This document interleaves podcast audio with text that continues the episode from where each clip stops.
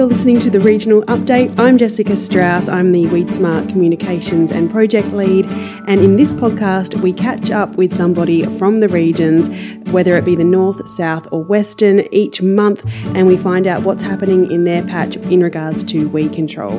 Let's get into it. Welcome to the Regional Update. Today we're going to be chatting with Nutrien Cummins ag agronomist based in the Lower Eyre Peninsula, Marty Chandler. He does join me now. How are you going, Marty? Yeah, good, thank you, Jessica. Yep, going well. Thanks for joining me. Now, firstly, can you tell us how things are going in your region in the Lower Eyre Peninsula? Yeah, so growers have managed to make a start into harvest at the moment. So everyone's just trying to chew a bit of canola off one way or the other. It's probably been one of our coolest, slowest starts to harvest that I can remember, and I've been here since 1996. Yep.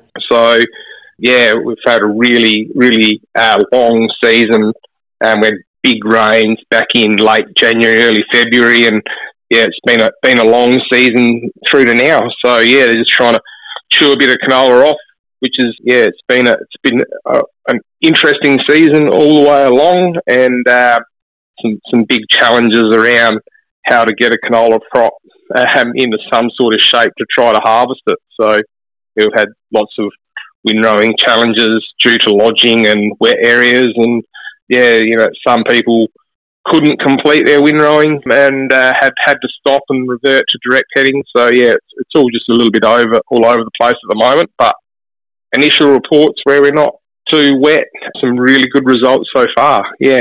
Oh, well, that's good to hear. But, yeah, frustrating for those people who are dealing with the really wet conditions. And obviously that has some, impact on the weed pressures that you'll be experiencing in your region as well.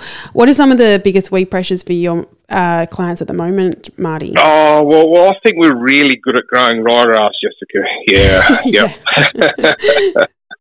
It's nothing new to anyone's ears, I wouldn't suggest. But, yeah, I feel we don't try to, but we do a very good job of it at times here on the Lower EP, especially in these wet years. Yeah, so that ryegrass is still our number one, really. Yeah, by a long shot. Yeah, that makes sense. It's not a surprising answer, but yeah, obviously with that additional soil moisture over the summer period, you'll have summer weed issues, I can imagine. Do you have any tips for growers in your region on dealing with those summer weeds and what they should be thinking about at the moment to make sure they can be on top of them? Yeah, for sure. And probably just to reflect a little bit on summer weeds and the start of our last season. And I'm sorry, this is a bit of a roundabout answer, but we're now like into our second year of the moratorium, like the GM moratorium being turned over. So we're in our second year of Truflex canola production, and it's been really critical for us. At the moment, canola can again become a strong part of our rotation. It's obviously always been good from a profitability point of view, but we were starting to really leak a lot of weeds out the back end because over time, clethodim has slid with its effectiveness. So, but what's really important now, like I feel probably the major threat to the sustainability of our cropping system is glyphosate-resistant ryegrass. So although the Truflex is a fantastic tool and a needed tool, outside of it, where we can, we just need to be so much better again, and making sure we use paraquat and our other modes of actions and all those other stuff related.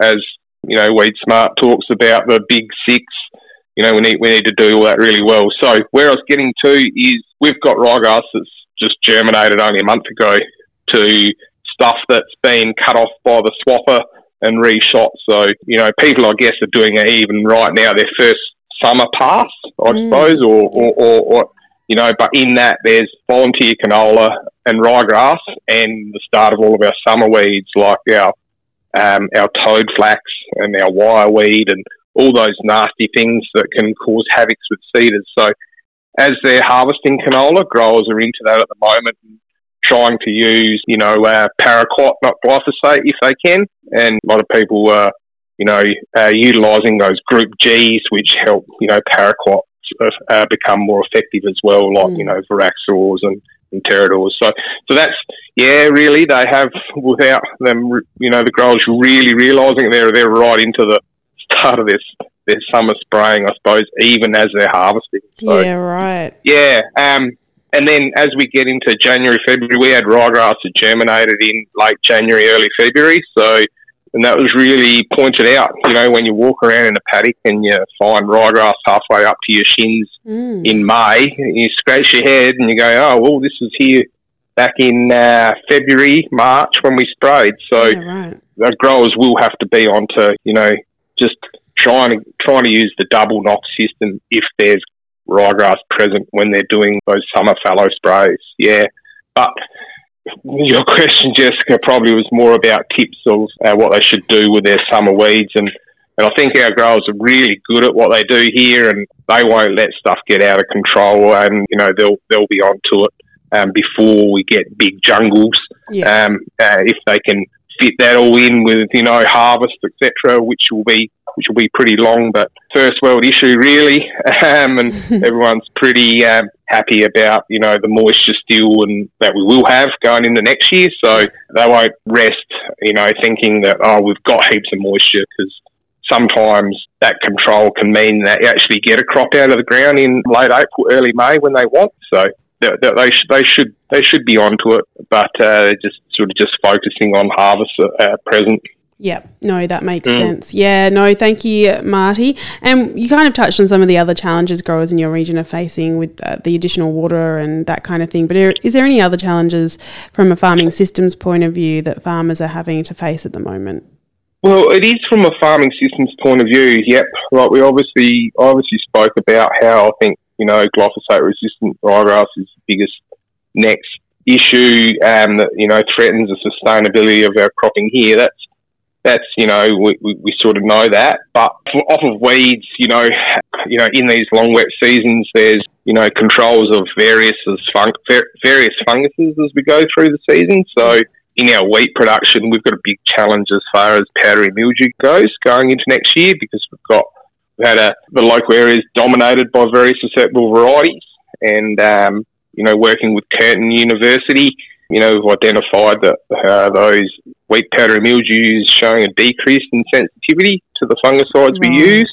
So myself and our business here are working with some other bodies to hopefully see if we can't for some emergency permits for new modes of action, because, you know, our DMI triazoles are really sort of reducing in their effectiveness, and we need to fix it up and find some wheat varieties that have some better resistance, but that can only happen over time. So that's a particular challenge. I know it's not directly related to weeds, but also comes along with, you know, having those higher rainfall years, which, although a challenge, it's a good problem to have, really, yeah, because we know that we have the ability to produce the yields that we like. Yeah, for sure, definitely. Marty, is there anything else that you want to share with growers before we wrap things up? Just the fact that, you know, the growers have done a fantastic job, and they've hardly had a break really for a long time now. So I know that people will try to get away or have a little bit of a break and a bit of downtime. So, you know, I find that particularly important to keep people invigorated. And it might be a little bit difficult because we will have a lot of summer weed pressure from the moisture that's already there. But, yeah, we just need to be focused and have strategies to, you know, keep the boom spray moving when it needs. So, you know, I hope our growers, you know, think forward a little bit, you know, whether that's, you know, using up different labour units than the people who normally drive the boom sprays to give those guys a bit of a break, and just thinking forward to, you know, if we do have ryegrass, we're going to need to try to get a paraquat over it. So I guess as agronomists here locally, you know, we can help to an extent to try to use alternatives to glyphosate, but sometimes it just might mean two passes over a paddock in that double knock scenario as we go through, you know, February, March and April next year. Yeah. Yeah, for sure. Well, Marty, thank you so much for taking the time to have a chat with us and share your tips and also experiences throughout the season. We really appreciate it. Yeah, and hopefully you have a good Christmas break as well. No worries, Jessica. No, it's been a pleasure and good talk.